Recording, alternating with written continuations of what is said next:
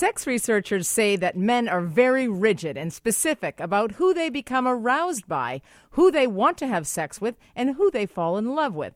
By contrast, Women apparently have less directed sex drives, and that is one reason women may be more open to same sex relations. Well, we're going to find out if there is any truth to that tonight on the CKNW Sunday Night Sex Show, the show where we educate men and women about sexual health how it relates to overall health, making relationships the best they can be. We're going to find out because I am more than excited to have the nationally syndicated sex advice columnist, multiple book author, the notable and preeminent guru of sex, Dan Savage himself, author of Savage Love, host of Savage Love Cast, co creator with his husband Terry Miller of the It Gets Better Project to help prevent suicide amongst LGBTQ youth, and his latest book, American Savage.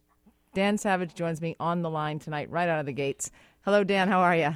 I'm good. How are you? I'm great. Thanks. Thanks for joining me. I, I scared the pants off you by a few minutes ago, thinking that uh, it was going to be 11 p.m., but I thought you were on the East Coast. But you're right here on the West Coast with us, and, and you're going to be coming up to Vancouver on October 4th to right, do your. Uh, yeah, but, doing the Northwest, the first uh, Northwest Podcast Festival that, on October 4th at the Vogue Theater at 2 o'clock, and people should come. The live taping of the podcast are always a blast. Absolutely. I'm going to be there. I look forward to it. Tickets are at northwestpodcastfest.com. And Dr. Lori Brotto is going to be join, joining you as well, another preeminent sex researcher we have here in Vancouver.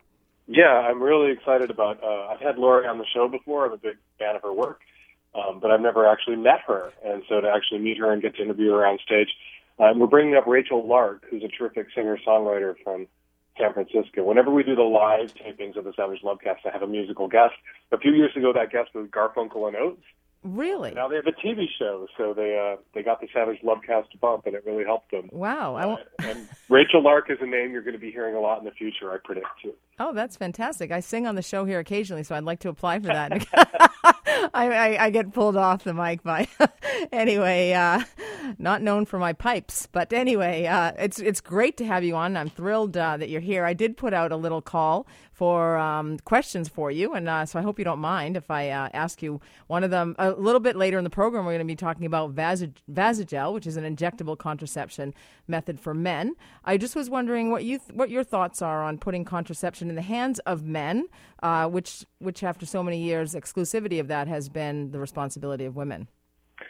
Well, you know, guys are the. Well, do, do you really trust guys, uh, particularly if you're having one night stands, particularly if you're using contraception because you're just hooking up, uh, to to to have that power? Um, you know, I, I think you should double bag it. Like it's an idea for a woman to be on uh, hormonal contraceptives and for a guy also to wear a condom, because you know all birth control methods have their failure rates, and all people have their trustability rates, right? That's um, true. There are people out there who claim to be on hormonal birth control uh, pills, you know, women when they're not. Absolutely. There are men who claim that they're using a condom and remove it mid-act. Uh, do you really want to trust a guy who says, it's okay, I, I'm taking the male pill? Uh, yes, um, yes. I've had the injection into my vas deferens. yeah, so you know, trust your mother but cut the cards, or as Ronald Reagan said about the Soviets back. That's how old I am. Remember this: trust but verify.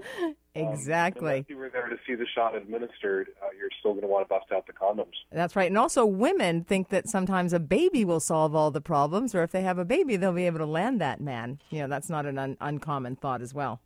True, and also remember, guys are often reluctant, even when they're past their child. You know, they don't want any more children you know, even if they're divorced and they're remarried and they still don't want more children, a lot of men are really reluctant to get vasectomies, which are one of the most effective forms of birth control, because they like to think that even if they're not trying to get somebody pregnant, that their semen is this powerful baby-making magic, and know, has these swimmers in it. And so there's a lot of guys who, you know, even if birth control is available to them, they're not going to want to use it because their, you know, superpower come and how the magic can make is a part of the erotic sort of script for them. And to knock that out, to take that away, we've already seen with vasectomies, a lot of guys aren't going to volunteer for that. A lot of guys are really invested in this thought that their cum is magic, and if you take the magic out of the cum, sex won't be as interesting for them. So I, you know, if I were a woman, and I'm a man, I sleep with men, I know what men are like. If I were a woman, I sleep I with men too. I know what they're like. I would keep using birth control myself. I wouldn't trust the dude. Uh, interesting. Um, yes, and you know that is also so tied to their sexual desire as well, and and maybe related to some of the biological differences in sex drive between men and women. Yes, and also male insecurity. Like women can take hormonal birth control and not ovulate and not feel less feminine or less like women during the sex act, and, or less aroused. But if you tell guys you're going to take this pill and you're not going to make a bunch of uh, sperm cells, you're not going to have those swimmers in there. They're going to feel less masculine. Uh, you know, male identity, male sexuality, particularly heterosexual male identity, is so much more fragile than gay identity, than than than, than women or than dykes. It's really kind of sad because a lot of male, you know, male heterosexuality is kind of a bundle of two negatives. It means you're not a girl and you're not a, a gay dude. Um, and there aren't a lot of positives in there, except maybe you, you know, could make a baby if the, the settings were all correct. Uh, and I just think it's a real problem. I think a lot of guys are not going to be able to clear that hurdle when it comes to um, to using male birth control, birth control for men, um, because that that male sense of virility is so paradoxically fragile, considering how much power men wield. Absolutely, I couldn't agree with you more. I have another email here from. Um, uh, the black cat. Anyway, I'm in a long term relationship. I love my partner of 10 years, but the sex has gone down the tubes. I'm actually not that aroused by my partner any longer, but for family and financial reasons, do not want to leave, but would like to stray. What do you think? Sincerely, the black cat. I think that's really common. Um, a lot of people out there are in your shoes. Uh, long term relationships, those bonds of intimacy are kind of the enemy of desire you know, when you think back to when you first met your partner and you were just dying to get with them, dying to sleep with them, you didn't know much about them. They were a mystery to you, and there were risks uh, that were built in, and you sort of had to clear hurdles. You had to fight to get into their pants in a way. Um, and now that's all gone, all that mystery and all that danger and those hurdles. And unless you recreate those hurdles artificially with your partner, uh, you, you're going to stray. Um, and I'm not necessarily the enemy of straying. Sometimes I think it's better to do what you need to do to stay married and stay sane, um, or to renegotiate uh, your commitment and perhaps you're both acknowledge that uh, what we have, the intimacy, the partnership, the love, the security is great, but the variety or the passion or the you know the crazy sex, we don't have that anymore. Can we recreate that with each other, or can we have that with other people and keep what's great about us? Um, that's the kind of talk you have to have with your partner, or you are going to stray in, a you know potentially explosive and negative way. Because it is my experience that cheaters get caught. Mostly, don't they? Um, but the renegotiation, I think that's a bit, uh, it's a great idea and a little bit more common these days, especially given the length of time that people are living and the length of the relationships uh, for people yeah, and the type yeah. of society we're in a hundred years ago, you could look at your partner and think, "I'm bored with you," and, and then think, "Yeah, in the next flu epidemic, I'll be free of you." Exactly. Um, and you can't really think that anymore. Um, and you know, people sabotage their relationships, long-term, committed, really decent, loving relationships, because they want a new experience. They want some strange, as kids used to say about 20 years ago. They want a little strange.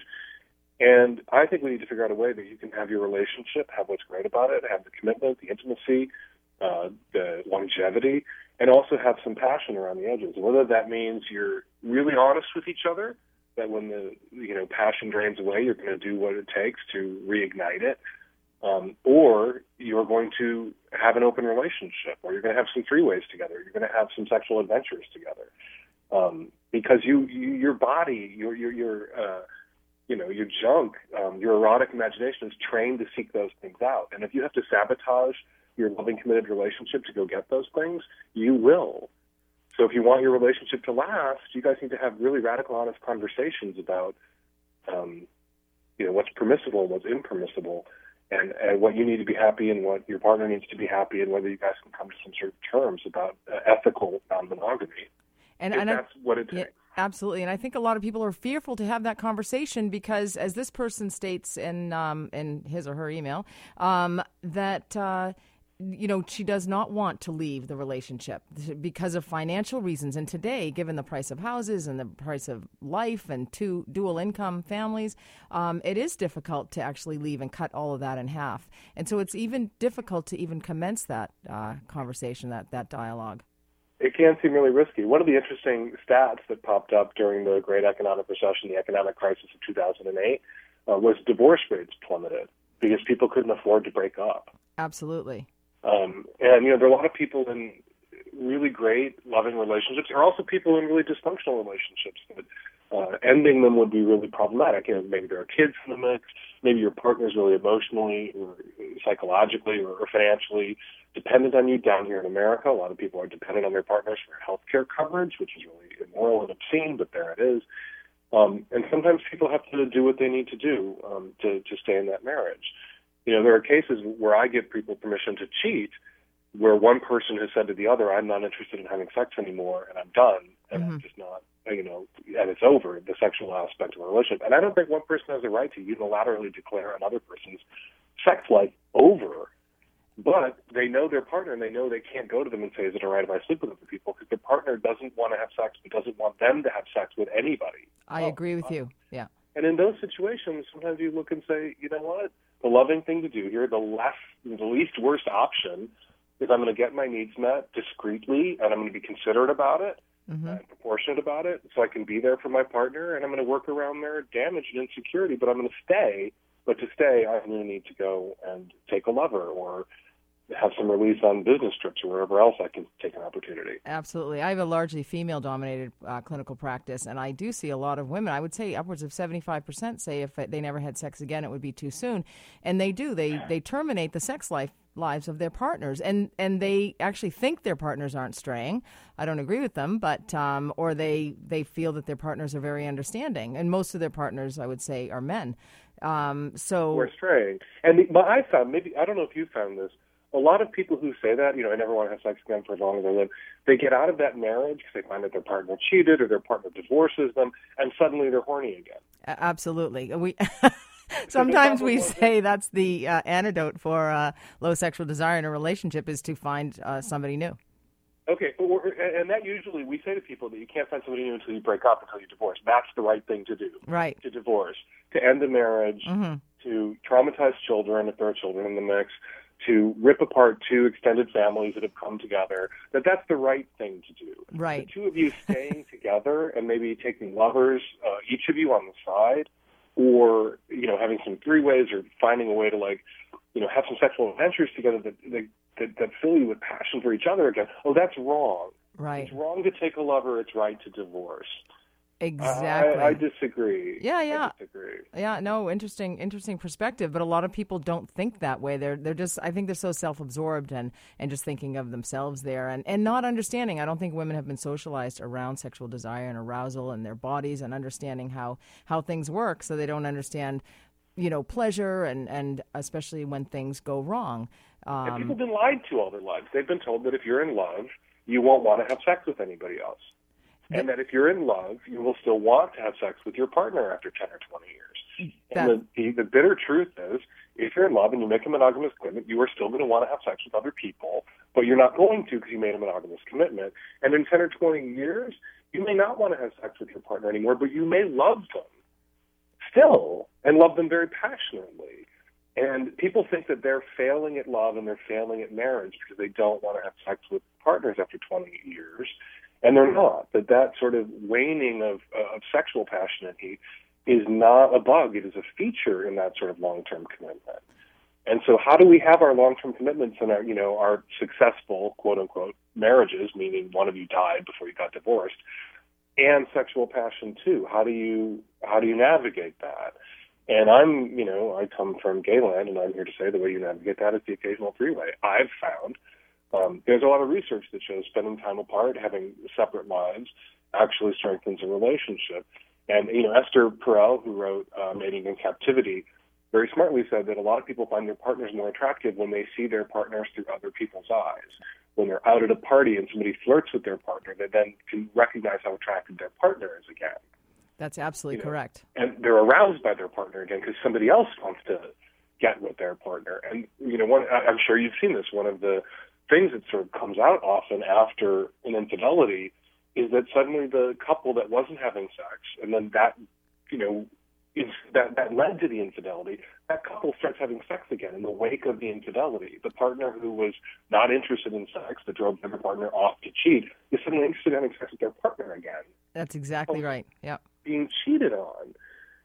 And if we could harness that in a, in a way where we're honest about it, and we say, you know what, if every once in a while you get it on with somebody else, that's not necessarily going to end our relationship, and it might enhance our sexual relationship if you do it discreetly, and if we can make the distinction. Sorry, I'm ranting now.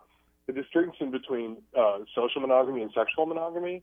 If you uphold social monogamy, which is you're going, this is a couple who are perceived to be monogamous because you're not, you know, doing anything that might embarrass your partner. You're not sleeping with her friends or coworkers. It's not getting back to her. It's not scandalizing your relatives. You're upholding social monogamy. You might not be sexually monogamous, right. but you're socially monogamous. And upholding social monogamy puts a real limit on your opportunity for sexual non-monogamy. It certainly but does. It, it can really enhance your relationship and keep you into and interested in each other. You know, my husband and I, we've been together 20 years. Mm-hmm and we're still crazy for each other. We still we have sex all the time with each other. And I think one of the reasons that's true is because we sometimes have sex with other people too. Right. And I see that. I see that with uh, in my clinical practice where women who have strayed and they have stayed with their uh, husbands or partners, um, and they they'll say it, it actually increased the arousal. It actually, you know, I was more aroused by this new person, by this relationship, and I brought that back home into the bedroom, even if it was mm-hmm. not exposed, even if the partner didn't find out about it, and they remained in their um, in their marriages. I, I, wanted to write a book called Side Trip at the time. It just felt like these women took a side trip. Um, but you see these trends that occur, and, and people realize it when it happens to them. Yep. Yeah, I want to. Uh, if you don't mind staying on the line, Dan, I could talk to you all night long. Uh, I might just dedicate the whole show to you anyway. um, but uh, when I come back, I want to ask you, based on your 20 years as the quintessential advice columnist and given all the stories you've heard, what are the ingredients for a satisfying and safe sex life? I'm Maureen McGrath. You are listening to the CKNW Sunday Night Sex Show. Welcome back. I'm just a little bit excited tonight. I have uh, the guru of sex advice, columnist Dan Savage, on the line with me. I've asked him. I've asked him to stay a bit longer with me. Hello, Dan. Hey, how are you? I'm good, good. Thanks so much. Thanks for all your information. I love all the practical, the practicalities and the practical approaches, uh, and just you know telling it like it is. Uh, I'm a huge fan of yours. Needless to say. Um, in case you'd like to come and co-host my show, it's an open invitation. Anytime. Uh, I'm trying my best here. Um, I'm always looking for an excuse to come up to Vancouver for a weekend. Anytime. So, yeah, happy to do it. Ex- that would be fantastic. All right, I'll, I'll put you up and everything. Bring the family, you know. okay, I'm holding you to that. All right. Um, yeah. Okay, yeah, fantastic. Let's do it. All right. I've said that once or twice before in my life. Anyway, um, based on your 20 years as the quintessential advice columnist, given all the stories you've heard, I've heard a number of them, so you must have, and I'm a neophyte in this industry. What are the ingredients for a satisfying and safe sex life, which is, I think, so important and integral to a good quality of life? Well, I'm here, you know. Uh, sometimes satisfying isn't safe, and sometimes safe isn't satisfying. Mm-hmm. You know, I do I do think risk uh, is a huge part of what turns people on. Uh, and different people, you know, there's uh, science out there that shows that different that some people have higher desires for risk, and people, you know, risk-taking personalities. But I think what builds a, a sexually satisfying life is kind of radical sexual honesty, which is why I think a lot of people tap into my column and you know what I brought to it that was unique for straight people when I started writing it 25 years ago, 24 years ago, was that you know if you're gay, you're already being radically sexually honest, and if you're gay, you know you told your parents that you give blowjobs or you have sex with men, um, to then you know you have your first boyfriend to tell him that you you know you want to be tied up or you like want to pee on him or you want to do anything crazy, that's easy compared to telling your parents you're gay, being really honest with your boyfriend about who you want, who, what you want, who you are sexually, what trends you want, is comparatively a breeze. Um, and I really think it's that kind of honesty uh, that that that uh, about who you are, about your desires, about what you want, that is so important to, finding someone with whom you're sexually compatible. If you want your committed long-term relationship to be sexually exclusive, if you want it to be sexually active, you have to find somebody with whom you are sexually compatible. That means you have to prioritize sex.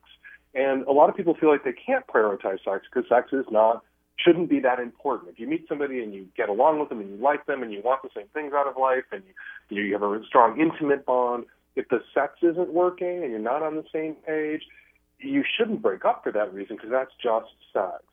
Well, if you don't break up for that reason when you you know you're a year into it, you will break up for that reason when you're 10 years or 15 years into it and you have a kid or you know a marriage to undo. Right. Um, sexual compatibility, particularly for you monogamists out there, particularly for people in sexually exclusive relationships, is hugely important. I believe I agree with you.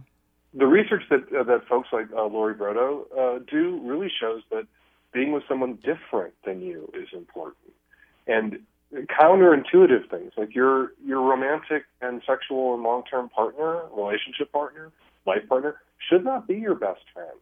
Mm-hmm. You shouldn't be that isolated. You need to get away from each other. You need to have different interests and pursuits. That person, if you want to be uh, aroused by that person in life, needs to be eternally a kind of a mystery to you. Um, you know, I look at, you know, the example, my husband. Uh-huh. You know, we sometimes, sorry. Oh, you know, we're going to run out of time. We got to go to break right at 829. Um, oh, I'm sorry. Oh, no. You know what? Hang on. We're going to finish that because I want to hear about you and your husband. Anyway, uh, I, I'm Maureen McGrath, and I am just not letting Dan Savage go. And you're listening to the CKNW Sunday Night Sex Show. Okay, welcome back. I'm Maureen McGrath. You're listening to the CKNW Sunday Night Sex Show, and I am honored to have Dan Savage, yes, on the air with me. Uh, he's the syndicated sex advice columnist, uh, host of Savage Lovecast, and he's going to be in Vancouver on October 4th. Dan? Hey. Hey, we, I cut you off there. You were just telling a quick little uh, story about your you and your husband. Well, you know, a lot of the advice people get about marriage now is, you know, find somebody uh, that you have the same goals, ideals, you, you know, the same personality, and that person should be your best friend. And it's funny, sometimes Terry and I, when we're, you know, just being kind of honest with each other, we look at each other and go, you know, if we weren't lovers, if we weren't partners, married, we wouldn't be friends. We have so little in common uh, when it comes to interests. Like he loves music and going to concerts and going to the symphony, and I like to read and not go to the concerts, not go to the symphony. And there's people he enjoys that I don't enjoy, and people I enjoy that he don't he he doesn't. And so we spend you know some time apart. I see my friends, he sees his friends. Then we come together, and it's you know explosive. We have things to talk about. We right. have um, you know, we're still mysteries to each other. We're still trying to figure each other out. We're still trying to figure us out. And that isn't that what happens at the beginning of a relationship? You're trying to figure you this out, trying to figure each other out, trying to figure out whether you guys work as a couple. Um, and it's funny that 20 years into our marriage, we're still trying to figure that out. And I think that's one of the reasons we're still so into each other. Yeah, I think that's great advice. And there's going to be more. I'm going to have all my patients uh, sign up for the uh, the Lovecast live uh, next week. they all need to go. They've been listening to me too long. No, but I fully agree with you. You're absolutely right. It's all about the mystique and the mysteriousness and and uh, you know keeping it real uh, as well. So thank you so much. You're going to be at the Vogue Theater next week. The tickets are at northwestpodcastfest.com. Dr. Lori Brotto is going to be there. I'm going to be there in the audience soaking up all the information, and you're going to co host my show one night. I would love to. I would love to. I'm going to take you up on that invitation. Oh, definitely. That's fantastic. All right. So, well, thank you so much for joining me. Uh, just great information. I just, uh, I'm a huge fan, and we'll be stalking you in Seattle very shortly. My pleasure. Thank you. All right, take care. Say hi to Terry. All right, bye now. Okay, woo, I'm a little hot now. Um, I, I'm sorry. I love talking about sex. I love learning about relationships and sexuality, and I just think it's so important in life. And um, it's just, you know, it's what we're all about. And sometimes we're so afraid of it, and sometimes our things just communication plays a role and your self esteem plays a role. There's just so much that gets in the way, and uh, there's so much misinformation out there. Uh, but so, unfortunately, I work with some of the most fabulous physicians and medical colleagues that uh, this planet has to offer. And one of them happens to be Dr. Anjali Malhotra, and she joins me on the line. Dr. Malhotra, how are you? Hi, Maureen. I'm great. How are you? I'm great, thanks. Now, speaking of sex, we did touch a little bit upon contraception. I don't know if you heard uh, Dan Savage on the line earlier. Um, oh, I love Dan Savage. Yeah. Me too. He's mine. Okay. Okay, well, he's gonna.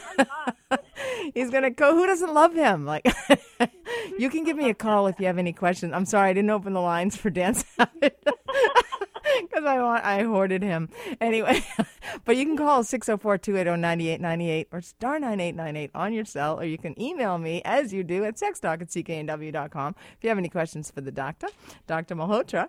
Um, so World Contraception Day was on September 26th, and sometimes we're having sex and we don't want to get pregnant, and so it's really important that uh, we we take contraception uh, quite seriously. Would you say? Absolutely. And can you imagine we have a whole day to celebrate contraception? It's Who knew? 100 years old now since birth control was coined as a term. A hundred years old? A hundred years Wow, ago. wow. Yeah. But they used to stuff seaweed up there or something, didn't they? I maybe Maureen, maybe they still do some places. I think they did where I'm from in New England. On the beach. Uh, anyway, possible. yeah, I, I've lost it. All right. Anyway, I can't. I haven't gotten over Dan Savage yet. But go. I can feel the giddiness. I can feel the heat. Woo! All right. Anyway, um, I just like people who are honest and real and practical and tell it like it is. They're they're my favorite kind of people. But you know, I'm- Well, you're, we're always trying to figure out people, right? Absolutely. Anyway, okay. So contraception. Well, Let's get back to. contraception. There's a number of different uh, contraception. Uh, There are, options. you know, it's uh, it's come a long way. So we used to think, oh, we have just a few options, but really, as we head into the future, there's an option really for everyone. And when we think about things like, for example, the choice study, which showed if there were no barriers to access to service like cost and education, that people would choose methods that were easy for them, that suited their lifestyle. Things like long-acting reversible contraception did fantastic in a study like that um, something like an IUD, like Jaydess, the new um, progesterone-releasing IUD that's three years and small, and for women who haven't had kids, or the Mirena that's been around for a long time and controls bleeding. Um, those are the most popular choices when there was no reason not to give the methods or that there were no barriers to the methods. And then, you know, we just have to keep looking forward to what else can we offer people that that are going to suit their lifestyle. Well, so Well, what Yeah. lies ahead, Exactly. no pun intended, No pun is intended. for uh, contraception for men. So men to take responsibility for the contraception. Finally, I have Trish on the line. Uh, hello, Trish. Hi, we met earlier this week, and um, you actually introduced me to my very first uh, vibrator. Oh, fantastic! She just showed me. Was that the Um, lipstick one that I showed you? Yes. yes, I believe you said you'd never seen a vibrator, and I just pulled that one out of my handbag and said, "Here, isn't this beautiful?" It was silver lipstick. The only thing that would be better is if it actually had lipstick on it too, so it'd be doing double duty. But anyway, nonetheless, I digress. Yes. Um, so actually, I have two questions Mm-hmm. quickly. Um, one is, what do you recommend if the patient has no first line, um, kind of, well, no idea what oral contraceptive she wants to use? So, what would uh, what would the doctor like to recommend uh, first line in terms of oral contraceptive? And um, also, I've heard mixed reviews now coming out with the Depot shot because there was so much hassle given for the longest time with respect to osteoporosis. What is her feelings about that? Dr. Malhotra? Okay. So for the first question, as far as which method someone wants to use, when someone comes in for me, for my in my clinic, and doesn't have any idea about what they want to use, we go through all of the options, and we read through what's medically appropriate for the patient. So if there are any contraindications, and once we whittled it down to a few, we go by a side effect profile and which one will suit them best. So I don't have a favorite.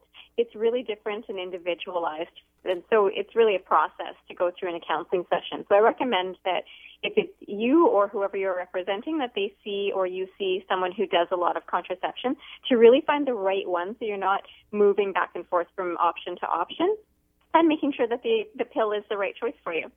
Um, because there are just so many options available now, and there's really something for everyone. And hopefully, you'd be on one that you're happy with long term. Um, as far as the depot data goes, there is a push forward to try to remove the black box warning. That that's that warning that you see on product monographs about what could go wrong with this method. With this method, and there is a thought to remove the osteoporosis warning because you lose a similar amount of bone when you're pregnant or postpartum and breastfeeding. And so, you know, we don't restrict the number of babies people have. We just recommend taking vitamin D, staying healthy, having healthy eating habits, being cautious if there are other things going on in someone's life like thyroid disease or smoking or family history, and really managing more individualized care versus putting a warning on for everyone. When it comes to Depo in my practice, if someone's really happy on it, we have a discussion about it, and more than likely I would keep them on the method they're happy on. So. Great. All right. Well, Tris, thanks for your questions. Those are great questions. And, and do hang on because in a little bit I'm going to be talking about vibrator dependency. I got a little email about.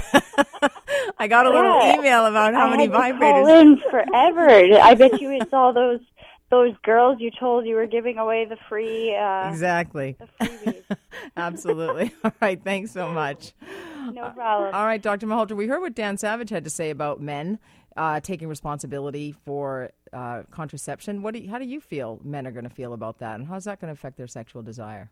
Well, you know, Maureen, when it comes to contraception in my world, I really feel the more options, the better. I like to have a big tickle trunk full of a buffet of options, and I like it whether it's the man or the woman to take responsibility, whoever is going to actually take the responsibility and actually take that on, I'm happy.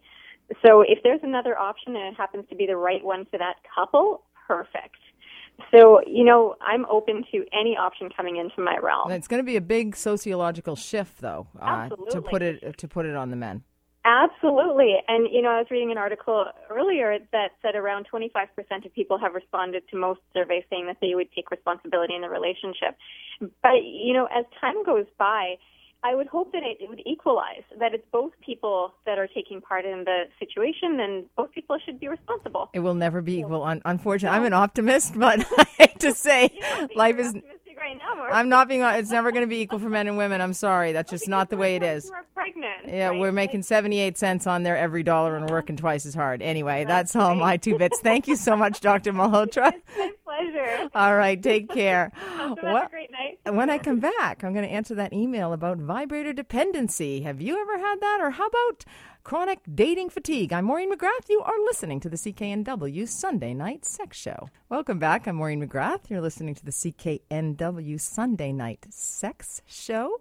One of my favorite subjects, and I hope you're interested in it too. Uh, anyway, I just wanted to answer an email that I got. Yes, in the last couple of weeks, I've been giving out vibrators, and uh, certainly people have been answering the call and picking them up, which I'm glad to hear. Um, but today, I'm sorry, I didn't get to uh, getting any, so I don't have any to give out today. But next week I will. Um, so, dear Maureen, I've noticed that you've been giving out vibrators on the air these last couple of weeks. It's great, but it made me wonder if a girl could become vibrator dependent. I mean, with the paucity of dateable men in Vancouver leaving the setting on, who needs a man, or worse, actually chipping a tooth with your buzzing friend, could signal trouble ahead. Is there a self help group for such things? I can see it now. I just joined Vibrator Dependent. Hello, my name is Jane, and I am a vibrator aholic. Anyway, doubting Debbie, what do you think? Well, you know, Debbie, it's doubtful that uh, you can become dependent upon a vibrator, although I can see where somebody might think that, especially if there's no one in your life, no other person. And it's much easier for women to climax giving that buzzing device with high speed settings, as, you mentioned, uh, you know, putting it on the I need a man setting or. Um, uh, some of the other settings, and some of them come with 18 different uh, settings and different uh, types of settings as well. Um, you know, but I want you to keep in mind that um, it's really important for some people. Some people need to depend on on vibrators. People with neurological injury, for example, like MS or spinal cord injury, especially uh, female spinal cord injury and or male, uh, need to become vibrator dependent because of the disruption in the nerves to the genital area. So, um, but for the able-bodied uh, people, um, you know, it's it's perhaps thought to be a bit of a risk, but you can always go back to it. The um, the way to find out if you're uh, vibrator dependent or not, or the way to, to treat it, because I always like a little prescription uh, for this, is to you know hang up the power tool and get back to the handy dandy masturbation. Um, so you can either remaster the technique yourself, that which you learned when you were an adolescent, um, or if somebody does enter your life um, and you are aroused by that particular person, then uh, likely you will come again um, in in the more old-fashioned way, shall we say? Um, but communication is key. Uh, climax is always better with a bit of of instruction. And that's why I say know thyself. It's really important. Um, so it's a great question, but it's also we need to consider all of the different medical conditions. And I do treat a lot of patients who have uh, rheumatoid arthritis, neurological conditions, Parkinson's disease. And, you know, sex never stops. Uh, a lot of people think that when people get to a particular age, then they don't want to have sex anymore, but that just simply is not true. I mean, you can have 40 year old women who will say, if I never have sex again, it'll be too soon. Or you, but you can have 85 year old women who cannot, as I've heard from patients, cannot keep their hands off this particular man or woman uh, that they may have met at that time of, of their life. So the important thing is to remain sexual and to know yourself and understand yourself and realize the importance of it in terms of pain management, in terms of sleep, and just in terms of, of simple pleasure. Um, it is one of the best things for, for pleasure. Um, which leads me to the next subject, which is chronic dating or chronic dating fatigue. Online dating uh, is very popular today. You engage with somebody that that's very arousing to engage with somebody. Um, you know, and remember, it's the longing that is the fuel for the sexual desire for men and for women. Um, and so that's very, I mean, people can have a smorgasbord of people out there, of, of other men or other women or whatever floats your boat. Um, and then it can go back and forth, and then all of a sudden, kaput, nothing vanished as quickly as virtual unreality. Um, so if you find yourself on the computer searching one virtual person after another, are you engaged in conversation with one person after another, and you never meet any of these people? Um, do your wrists hurt? Those can be that can be another uh, sign or symptom of uh, chronic dating fatigue. Uh, has the texting in pursuit of that elusive, long-lasting love or simple lust gotten gotten out of control? Is it all you do? Do you not get out of your pajamas? Do you hear yourself say, "Hi, I'm Jane, and I am a chronic dater"? Um, between Mr. Suave, Mr. Norm at night, Mr. Trust Me, I practice law, and more, and Mr. Getting right down to all business, do you find it difficult to do anything other than text all day long? Do you get nauseous hearing that bell on your cell that signifies yet another message? You may have chronic dating fatigue, especially if you have wrist pain like carpal tunnel syndrome, and automatically think of that hot guy you've been communicating with or that sexy woman Anyway, that is one way, guys, to get her thinking about you if you have two or more of these symptoms. Anyway, um, so this is a, one of the latest of ails that's, that is associated with online dating because when you think about it, there are so many people that, you know, this one you may like, but you don't really take that much time to get to know them, or uh, there can be a whole host of other people uh, behind um, that person waiting in that inbox. Um, so you you know time to uh, dust off the closet full of date worthy clothing and uh, repeated uh, thoughts of how bad it would really be if if you never met anybody because that's what these chronic daters feel like they're never actually going to meet anybody. So th- again, I like a diagnosis and a prescription.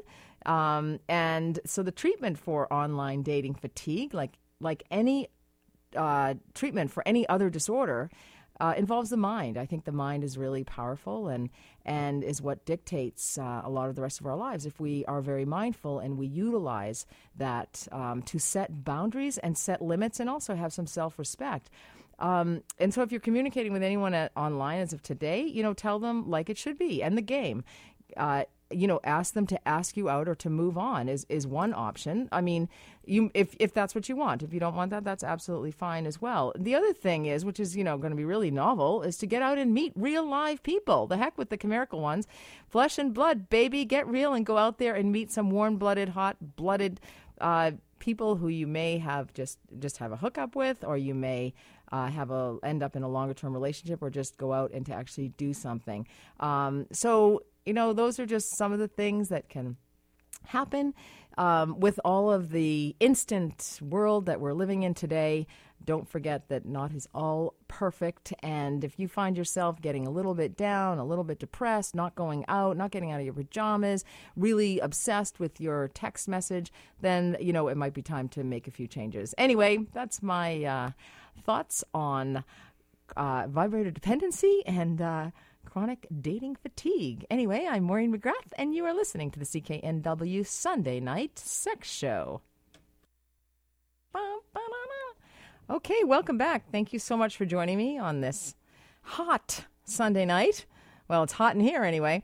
Um, I'm Maureen McGrath. Listen, next week on the program, I'm not going to forget about you guys, especially you, Mr. Softies out there. I'm going to review some of the things that can actually lead to uh, erectile dysfunction, uh, softening things over the years.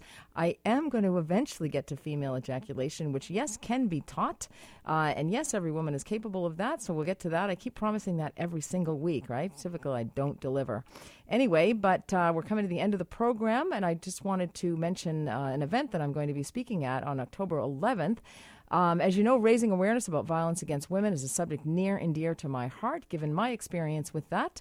And um, unfortunately, the unspeakable happened here in Surrey. Uh, a high risk offender has been charged with the murder of a young girl in Surrey, and today was the service in Surrey for the young Serena Vermeersch and 19 year old girl. Uh, a, a, a, ceremony was held as well in her honor, Maple Batalia, uh, 19 years of age, who died a couple of years ago as well. And um, on the line is Navi Gill. She's the co founder of Global Girl Power.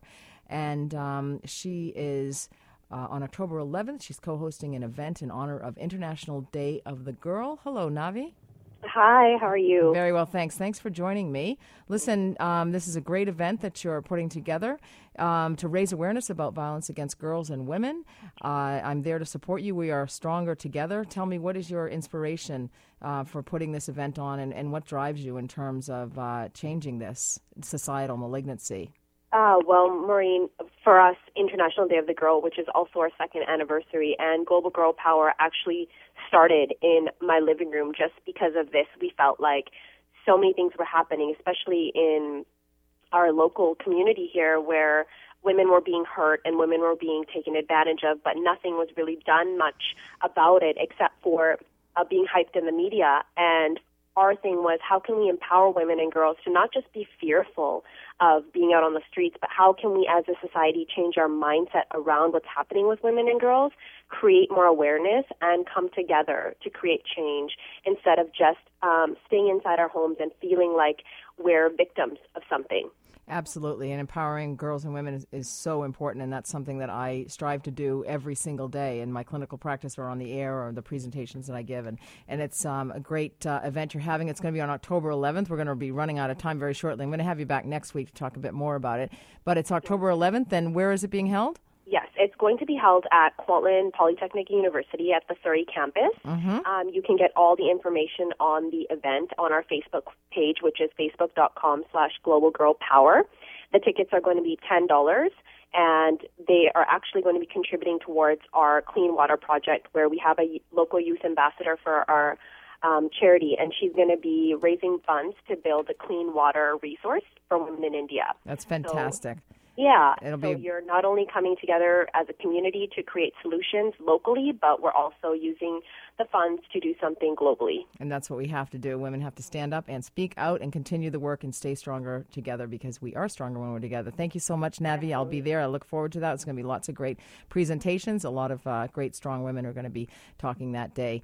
Anyway, uh, once again, that, that hour of sex went by really rapidly. Anyhow, some people think it lasts too long. But anyway, uh, sex, that is, not the show. Um, uh, you can go to my website, www.backtothebedroom.ca. Follow me on Twitter at back the number two, the bedroom. When you stumble on this gravel road of life, make it part of your dance. I'm Maureen McGrath, and you have been listening to the CKNW Sunday Night Sex Show.